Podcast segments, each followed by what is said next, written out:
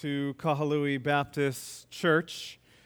Uh, this will be our second sermon through the book of Revelation. Am I on? Can you guys hear me? You can? Okay, cool. All right. Uh, the title of the sermon is Take and Read.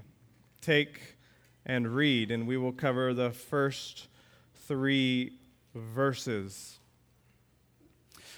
Now, we're taking some time. This is the second sermon, kind of as an intro. Last week was a, was a true intro, and this week will be a, a little bit of an expansion as we start to work into the actual body of Revelation. But this is why we're taking so much time, uh, so much effort to lay an interpretive framework uh, before we get into the body of Revelation. Because once we do, once we do, it'll go all sorts of haywire, all right? And so we want to have a good foundation to interpret. I received a letter.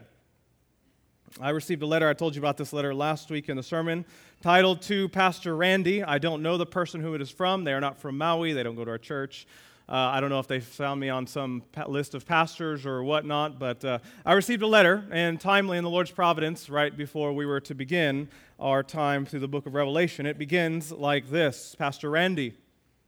The Bible has always been about the African Hebrew and their descendants' experience from Genesis through Revelation. Being the first of mankind from which the Savior would be born is the reason this heritage of men and women are the true children of Israel today. They were the initial occupants of that land, and today, as a result of slavery, the descendants primarily live in the United States.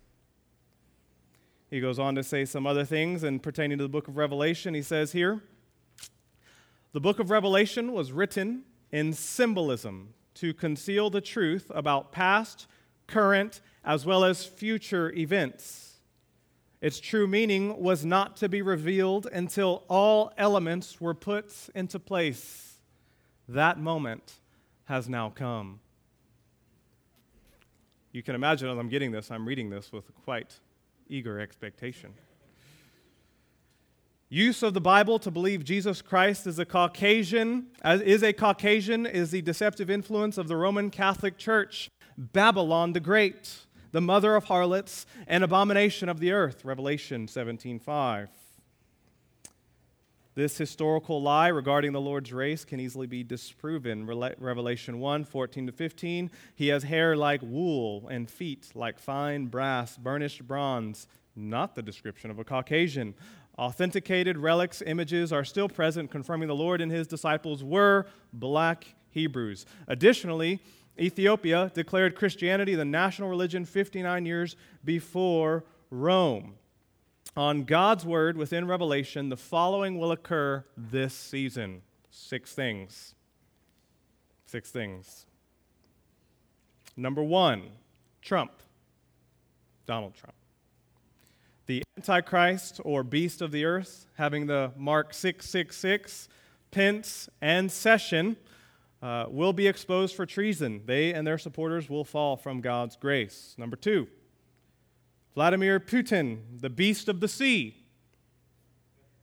will try to dominate the United States but fail. Number three, the Roman Catholic Church, also described as Babylon the Great, the mother of harlots, uh, and institutions implementing its apostate racist religion will be no more. Number four, major turmoil and war will soon result post the U.S. Embassy move to Jerusalem. Number five, a descendant from Adam's third son, Seth, who now lives amongst the oppressed, cleansed of sin, and survived Satan's attempts to kill him, will rise with the spirit, power, and authority of the Lamb, Jesus Christ. His return is the actual reason God blesses America. Number six, Christ, our Lord and Savior, will give the unrighteous a limited amount of time to repent before God destroys this earth and makes everything new. Close quote. I have two more pages full. Would you like to hear them? Maybe later. So, I wish I could say this was the only type of interpretive scheme that is imposed into the book of Revelation. Now, for sure. Some are more radical or more extreme than others, but there's all sorts of different takes and reading into or deciphering out of uh, the book, different approaches. And so it's very important in times like these with so much confusion that we take a measured, hopefully biblical approach, and I'll give my best crack at it, uh, to the book. And that's one of the reasons why I'm giving you so much foundational work and overviews as to different approaches and things because so much of this is here in it. Blood moons hank all right? Just like all of it. It just it's never ending. And so we need to really take a carefully well focused polished look at what is actually being said and communicated. So let's pray. We have a lot to cover. Let's pray and get started. We need the lord's help. Father in heaven through all of the confusion and cloudiness and mystery that often surrounds this beautiful revelation, it is a gift from you to your people to encourage us, to spur us on to holiness, and to make us more and more like Jesus until the day we see you face to face. Lord, may it have its intended effects each Sunday as we walk through it. May you stir us to wonder and worship so that we are literally joining with the throng of Revelation 4 and 5, saying, Worthy, worthy is the Lamb who was slain. And we desperately need your spirit. We ask that you would help us to clothe ourselves with humility, with kindness, and with love for one another as we discuss these things. In Jesus' name, amen. All right, so that's how we opened up, all right? That's, that's how we opened up. So last week, uh, we began our series through Revelation, and I unfolded four different approaches that godly, wise, studied men of God take to this book of Revelation. Now, most people uh, are only familiar with one approach, and so as a result of that, last week your, your brain may have been spinning a little bit, all right?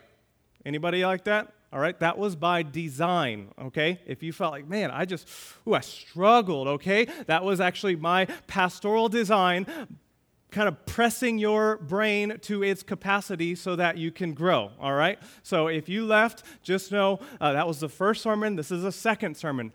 I've been studying this for a very long time, all right? And it still gets cloudy for me. So, second sermon, okay, little by little, I hope by the grace of God and through the power of His Spirit that it will become more and more clear each passing week, and such that you will, at the end, if God allows, you will love this beautiful book. You will hate your sin and you will cling to Jesus, your mighty Savior never to let go again. So, this is awesome. So, last week we saw the ABCs of Revelation. The four approaches, um, I'll give them to you. They are very simplified explanations. What I'm about, okay, last week was actually a simplified explanation. This is going to be even more simplified. If you want more, listen to last week's sermon, ABCs of Revelation, kahuluibaptist.com, and you will get the more uh, fleshed out approach, and there's a lot of nuances to each of these. Um, just by way of review, the four approaches number one, the preterist approach. The preterist approach to Revelation sees almost virtually the entire book as having already happened in the past. In the past, it's already done. It's not a future prophecy or anything about what will to come. It's symbolic for the here, now, until Jesus returns. Nothing future mostly. All right, that's the preterist approach. They would say it was mainly fulfilled in the year AD 70 with the destruction of the Jerusalem temple. Number one, preterist approach. All you need to remember, past. Second approach, futurist approach. What do you think that means?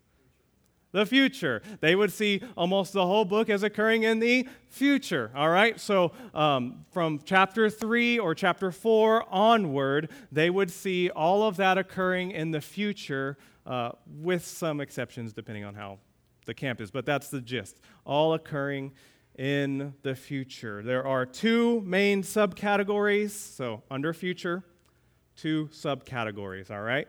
Uh, you can hear all about those in last week's sermon. Check it out. For now, the major element of revelation occurring in the future is the literal 1,000 year reign of Christ, which we won't get to until the very end. So just tuck that far in your shelf. A couple months from now, we'll come back to it. Futurist approach. Number three, historicist approach. The historicist approach.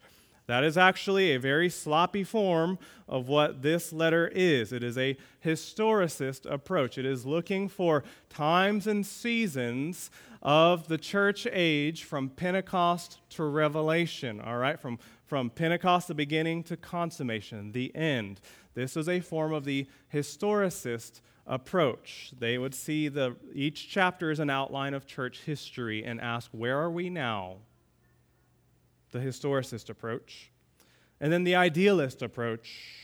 The idealist sees the book of Revelation as principles, a book of principles. No specific historical person or nations are in view, but rather these are principles to encourage every group of believers throughout all generations until the return of Christ. That's the idealist approach. Now, every approach of those four preterist, futurist, idealist, historicist all of those apply the book of Revelation like an idealist. They have to, they have no other choice. Okay? They all apply it like an idealist. There's pros and cons to every approach. There truly are. There's pros and cons to every approach. And again, many godly people hold to each of these. Then we moved into background information date, writing, genre, numbers, symbols, all those types of things. From there, we spoke about controversy as a result of these views. So you can see we have four different approaches, subcategories under each of them, all the ingredients for controversy. And so I pressed, and I will continue to do this, the need for humility. Everybody say humility. humility. All right? You have to have humility when studying and discussing this. And I would encourage you to hold your views with what I'm going to call an open hand, not a closed hand. There's some doctrines in our church we will hold with a closed hand, which means if you try and take those doctrines, you get the this. I'm just kidding, right? But for real, that, that we will divide over. We will. You say Jesus is not God or is a God or is a created being, we're going to have issues here, okay? This might not be the place for you, or you might need to submit your belief to the Lord, but we're not going to budge. That's a closed handed doctrine. Jesus is the only way. Closed handed, very clear in Scripture. This doctrine, open, all right? The official stance of our church, I have it memorized from the Southern Baptist Faith and Message, section 10, last things. This is what it says I quote, God in his own time and in his own way will bring the world to its appropriate end. Close quote. That's the official stance of our church. So if you want to know what do we officially believe, that God in his own time and his own way will bring the world to its appropriate end. That's a really good way to say nothing. That's, that's scholarly jargon for we don't have a close handed approach, which means, in that regard, whatever approach of these you take, for the most part, open, I'm good. So if you leave here and you say, in a given sermon, Pastor Randy, I don't know that I agree with that, I'll say, cool. Search the scriptures and, and love others and cling to Jesus. Do you love Jesus? Yes. Awesome. We're good, right? So, and, and, I would encourage you to do the same, all right? It's not something to fight, it's not something to throw elbows over or to bite one another about. It can be a really good sharpening for your humility. So, uh, moving on from there, we saw the value of the blessing, the blessing of revelation, which is where we're going to pick up today. So, I have three points. Number one, God's revelation. Number one, God's revelation. Number two, number two, our desire or our response. So God's revelation, our response. And number three, our reward.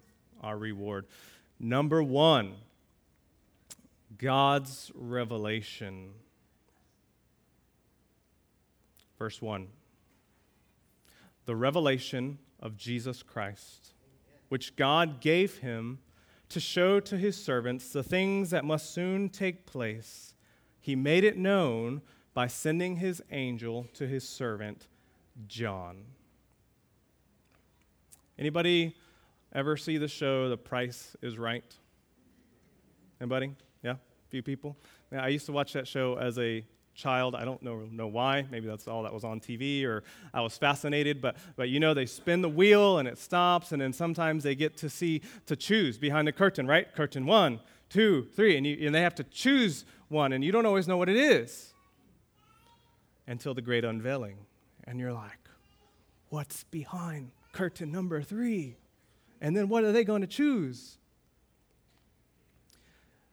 The show built anticipation over the mystery that was to be revealed. And in like manner, the book of Revelation is a revealing. That's what the word means. It is an unveiling, an uncovering, a displaying of something.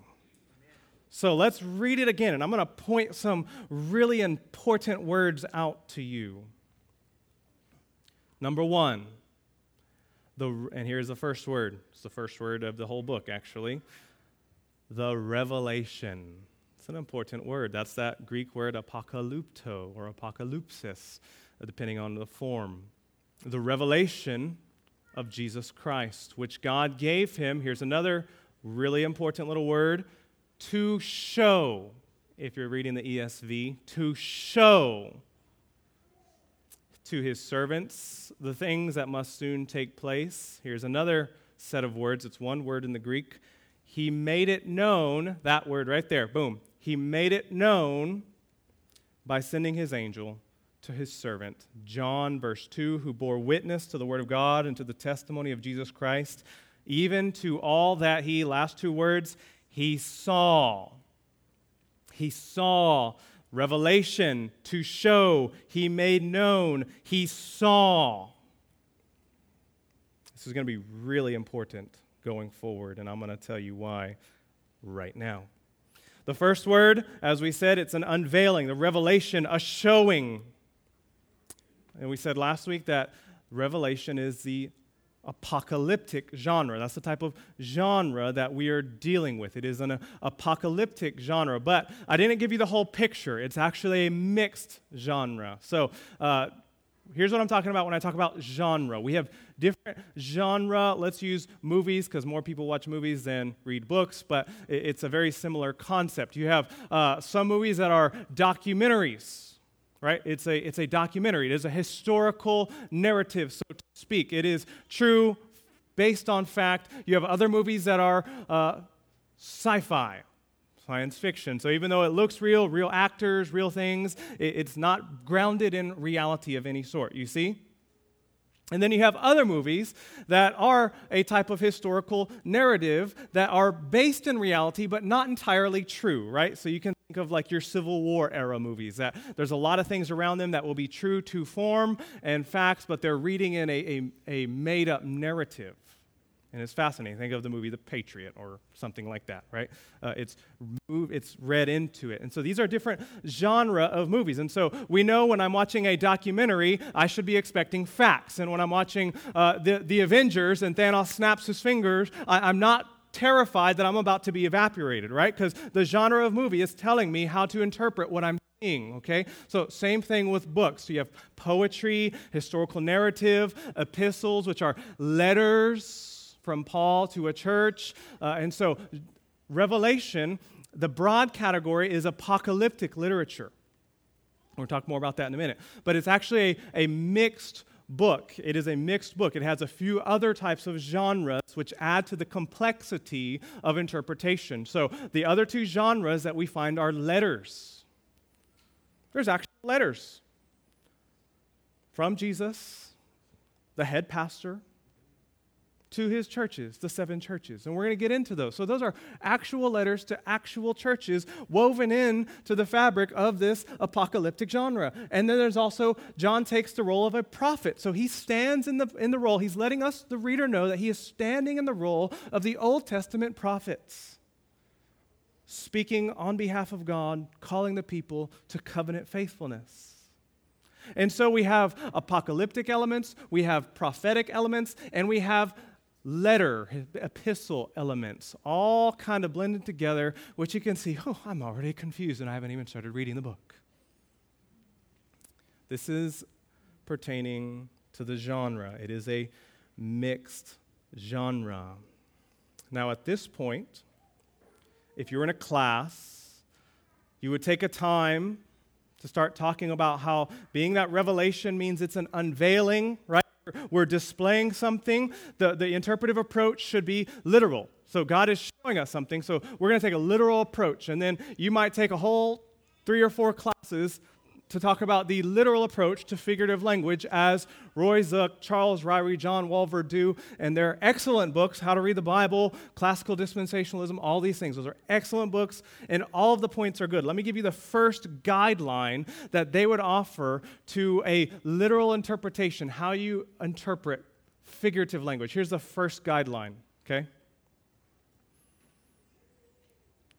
Number one, always take a passage in the literal sense unless there is good reason to do so otherwise. Close quote. That's the first. They give six, and they're all really good, okay? I just want to say that. They're all really good. Uh, always take a passage in its literal sense unless there is good reason to do otherwise. Now, I'm going to spare you the class, all right? This is a sermon. You can find those six principles. They're, like I said, they're really just good. And if we were dealing with any other book of the Bible, I would say, yes, amen, 120%. I agree. But when it comes to Revelation, when it comes to Revelation, I might suggest we have very good reason to do otherwise for virtually the entire book. That's what they said, unless there is good reason to do otherwise. And I might say, when we look at Revelation, and many scholars and other people from the other side would say, we have really good reason to do otherwise for almost the entire book. So, with that in mind, let's get into apocalyptic genre. I want to give you a few features. Why am I doing this? Because I want you, the reader, to have a gauge on me, the preacher, and my interpretive elements. In other words, you shouldn't believe that it's an apocalyptic genre just because I say it. I want to show you why I say it so that you can weigh the arguments to come, weigh the, the weight to come. Okay? Weigh the weight. That's like a. Uh, so, It's highly symbolic. Apocalyptic genre is not intended to be interpreted in an overly literal manner. Now, this past week, we've all been glued to our TVs Hawaii News Now, Maui Now, Maui News, whatever it is, looking for updates on Hurricane Lane waiting, ooh, ding, and everybody's, uh, I was at the shelter and a thing, ding, and everybody started looking at their, their phones at the same time. We're, we're glued to it. We're, we know to expect the, a factual report, which is different than, say, if I was reading a satirical newspaper like The Onion or the Babylon Bee which is a Christian satire type of newspaper, and they ran a headline like this recently, and I quote this recent headline from Babylon Bee doTERRA, introduces a new line of heavy duty essential motor oils. Close quotes. Some of you are like, what? doTERRA? You're, you're, you're glad you don't know if you know. Oh.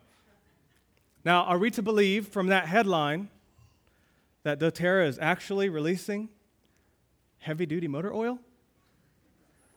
No, because we know the umbrella term of satire. It is satire news. It is kind of poking fun at, so I know not to read it, read it literally. North Korea got in trouble actually on this, and they made a little spoof when they reported an Onion article, which is another satire news, and they ran it as if it was factual in their own newspaper. right? Oops. Revelation must be approached in consideration of its genre, lest we distort unintentionally the literal meaning. So I want to give you a few, just a few fast, formal features of the apostol, uh, sorry, not apostolic genre, but of the um, apocalyptic genre that you will see as you read. Number one, you're going to see visionary accounts, dreams, symbols, visions, and on and on. Number two, you're going to see heavenly mediators. We already saw this in verse number one God, angels, or other creatures, heavenly mediators. Check this out. Verse 1. The revelation, again, that's that word apocalypsis, or where we get the word apocalypse, the apocalyptic genre. The revelation of Jesus Christ, which God gave him, so the Father gave Jesus to show his servants the things that must soon take place. How did he make it known? He made it known by sending his what? angel to his servant John. And you're going to see angels all over the book of Revelation. You're going to see all kinds of angels and all sorts of creatures, heavenly mediators. That's another characteristic of the apo- uh, apocalyptic genre. Number three, you're going to see highly symbolic language. We saw this last week threes and fours and sevens and twelves and tens and all sorts of things. You're going to see content, number four, that depicts dualism between this world and the heavenly world to come. So think of a duel. You guys know what I'm talking about, the duel. I challenge you to a duel, right? Uh, it's, it's a either or, right? You're going to see a type of dualism as you read. There's not really a gray area. It's either the people of God or the people that follow Satan. It's either God or the beast. It's, it's a type of dualistic content between this world and the spiritual world to come. And so, the end of Revelation, you have what? The new Jerusalem coming down onto the earth. It ends with the victory of the other world. It's another characteristic of the apocalyptic genre. You see its function. Last, this will be the last one I give. There's a few others, but they're a little bit more complicated. Uh, you see its function is to encourage the readers to live holy and faithful lives in the midst of suffering or crisis. It's the function of apocalyptic literature to, to encourage the reader to live a holy or faithful life in the midst of difficult or tumultuous circumstances.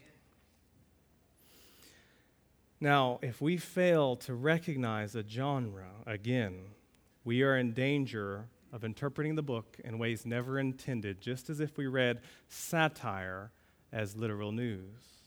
We must take this into account, which means this book communicates through or via symbols. Through or via symbols. And so the two camps of hermeneutical approaches one, if I had to sum it up, would say literal first, symbolic second. Literal first, symbolic second. The other side, symbolic first, literal second. Symbolic first, literal second. The literal meaning to terms, the words on the page, secondary. I'm going to be advocating for the second approach, hermeneutically. Symbolic first, literal second. Symbolic first, literal second, on the basis of the genre and the way it is intended to be read. That's what I'm going to be arguing or demonstrating. And let me, let me show you a really important biblical example. There's over 500 Old Testament allusions in the book of Revelation. 500. The most often quoted are Psalms and Isaiah. The most extensively alluded is Daniel So the most often quoted, in other words, just point allusions, Psalms and Isaiah. The most extensive is Daniel. Now, look at verse 1. Again, I pointed those words out to you. This is why. Number one, the revelation of Jesus Christ, which God gave him to show to his servants the things that must soon take place. Here, here it is. He made it known, mark that word, he made it known by sending his angel to his servant John. Now, turn in your Bible to the book of Daniel, chapter 2, 28 through 30. Daniel 2, Daniel chapter 2, verses 28 to 30. as you're turning there, if you were a first century Jew, or Gentile for that matter, and you were reading the Bible, the Old Testament book of Daniel, you are probably going to be reading what's called the Septuagint. The Septuagint is a Greek translation of the Hebrew Bible. Okay? We have an English translation of the Greek Bible. They had a Greek translation of the Hebrew Bible because not all Jews knew ancient Hebrew, even though they spoke modern Hebrew. So they had a Septuagint. And if you were reading this in the Greek, you would see a very close parallel that is undoubtedly what John is referring to here in Revelation 1, already at the outset, aligning himself with Daniel of old. Daniel chapter 2, verse 28 through 30. Let's read it. And I'm going to show you this. Oh, I didn't click there while I was talking. Here we go. 2, verse 28. The background Nebuchadnezzar just had a disturbing dream of an image. He asks for somebody to interpret this dream. Nobody else could do it. Daniel's the guy. Daniel answered, oh, sorry, uh, verse 27, Daniel speaking, There is a God in heaven, check this out, who reveals, guess what that word is? Revelation, verse 1, who reveals mysteries. And, ooh, check this out. He has made known, same Greek word as Revelation 1, he has made known to King Nebuchadnezzar what will be in the, this is also an important word, which we'll talk about later, latter days. Latter days. Now, wait a minute. If we were just flip over to Revelation chapter 1, it ends in verse, uh, actually, a few times he says it. Verse 1, the, the middle of verse 1, uh, to show to his servants the things that must soon take place. Or the last uh, few words of verse 3 for the time is what? Near.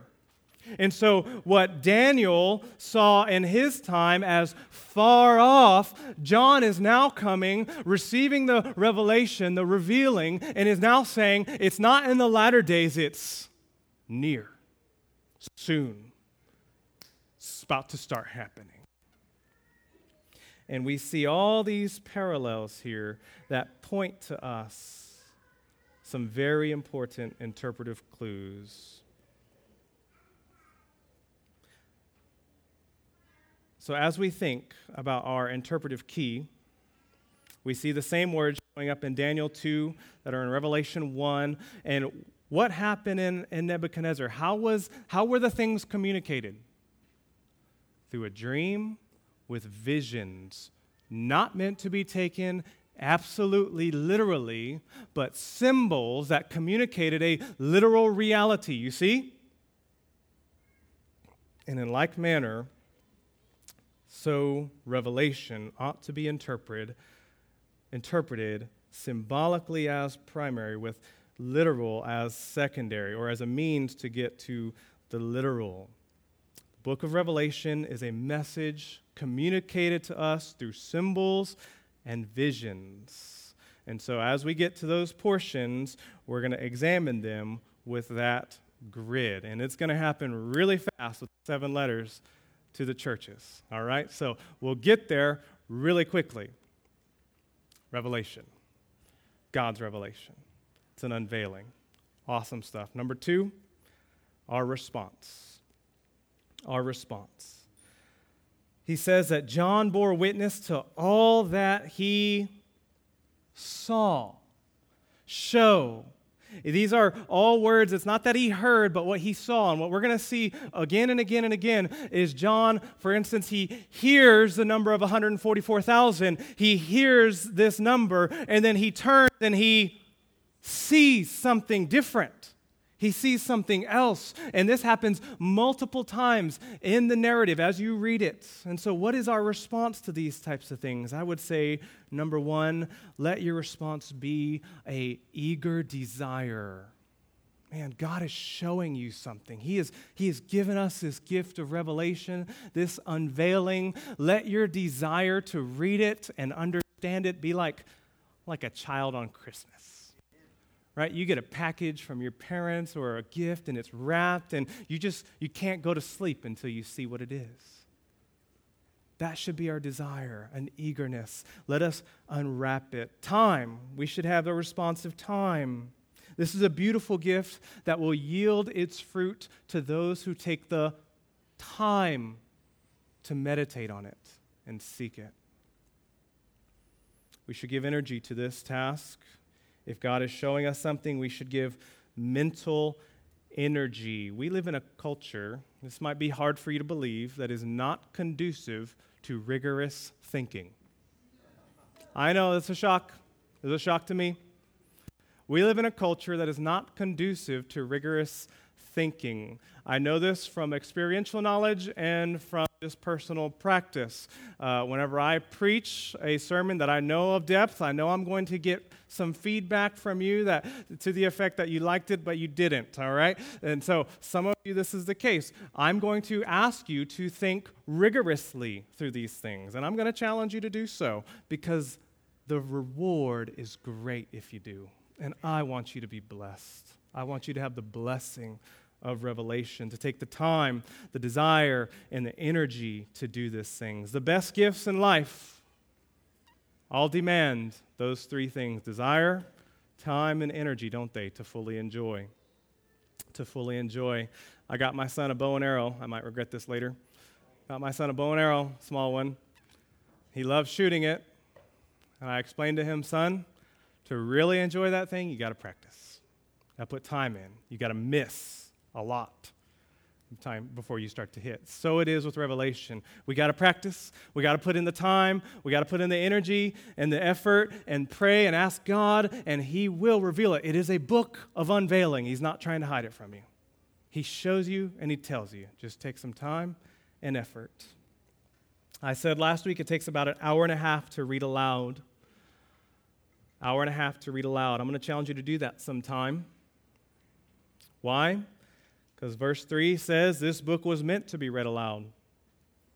Consider this. This came to a, a, culture where literacy was low. Not everybody could read, not everybody even had access to books. And so if they wanted to hear the message of Revelation, somebody had to what? Stand and read it aloud. I'm going to challenge you to read it out loud in one setting. This is another reason, actually, for some of the numerical structures that are present. It allows the hearer to have mental anchor points to follow along as they are hearing it read. So, for example, if you hear a set of three or four or 12 or seven, and you hear seven trumpets, and I'm reading about the fourth trumpet, you know how many more are still to come. Three, it helps you to orient yourself in the story. This is another reason for some of these numbers, and also another cue that they aren't to be taken literally. The Gospels are actually structured in a similar manner. Do you think those are the only Beatitudes Jesus gave in Matthew 5? No. They're structured for the reader to hear and receive under the inspiration of the Holy Spirit, preserved for our Christlikeness. Read it aloud, and you'll see some of these structures. You'll see this repetitive cycle that John takes. I was encouraged, about four of you told me you had done so this past week, which is pretty awesome. And each of you said you were quite encouraged through it. It took effort, but it was a blessing to see. And you see things when you read it in one setting that you wouldn't have seen if you just read it a little bit at a time. So take some time. I challenge you. Doesn't have to be this week. You got a couple months. You're like, months? Yes, months. You have a couple months. Try to read it aloud. So that should be our response, an eagerness, a desire. Number three, our reward. Our reward. Verse 3 Blessed, blessed, happy, joyful, fulfilled. Blessed is the one who reads aloud the words of this prophecy. And blessed are those who hear and who keep what is written in it, for the time is near. The book of Genesis, actually, the whole Old Testament, too, ends with a curse ringing in our ears, doesn't it?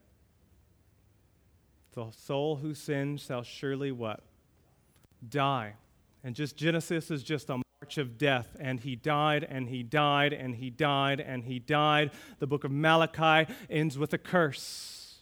And now the last book of the Bible will leave ringing in your ears blessed, blessing, promise, fulfillment, redemption, joy to those who hears. Beloved, in our time through Revelation, God aims to stir us to hope.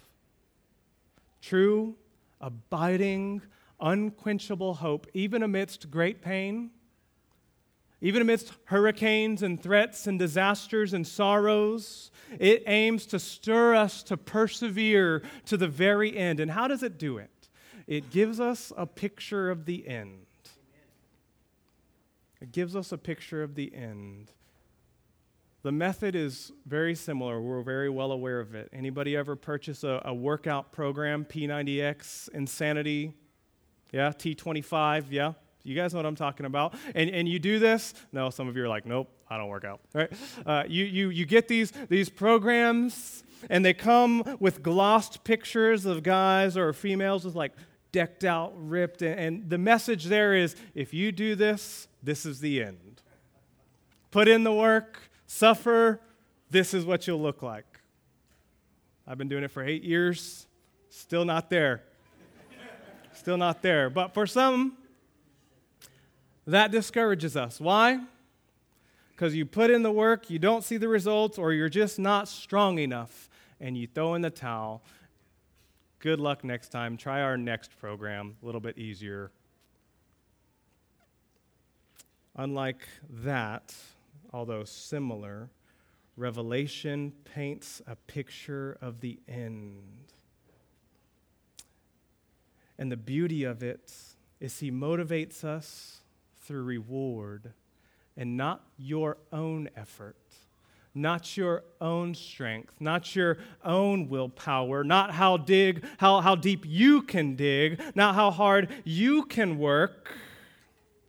The blessing of revelation encourages us by giving us a picture of God's victory of how God's fighting for his people, of how God is ruling and reigning, and in spite of the best efforts of the beast and the Antichrist, not a single one of his children will be lost. And by so doing, it motivates you and encourages you that not a single one of you, in spite of your suffering right now, will fail to reach the shores of the celestial city. You will see your Christ, your King, arrayed in splendor, fighting for you. And what a movement of the Spirit. I didn't tell Nick I was going to do this. I didn't even tell Nick I was going to talk about this, but he read Romans 8:28. Revelation is a pictorial form of Romans 8:28. All things work together for good all things, all things for those who love God and are called according to his purpose. What that says in verbal form, Revelation paints in vivid picture in a way that you'll never forget. Beloved, what troubles your soul this morning? What troubles your soul? Who? Maybe that's a better question. Who troubles your soul this morning? What discourages you from following Jesus radically? Does it not comfort you to hear that God is seated on his throne in Revelation 4 and 5, ruling, reigning, with all the creatures gathered around him, saying, Holy, holy, holy is the Lord God Almighty, who was, who is, and who is to come. Does that not encourage your soul? Oh, yes, there is a blessing to reading, hearing, and obeying this book. Let us do so diligently this week and the weeks to come. I close with Revelation 5 13 to 14. And I heard every creature in heaven and on earth and under the earth and in the sea and all that is in them, saying, To him who sits on the throne and to the Lamb be blessing and honor and glory and might forever and ever. And the four living creatures said, Amen. And the elders fell down and worshiped. Let us do the same. Let's pray. Father in heaven, grant that you would stir us to worship. Grant that we would be eager to see and hear and join in the message of revelation of worship to the Lamb forever and ever. In Jesus' name we pray. Amen. Now is the time of invitation.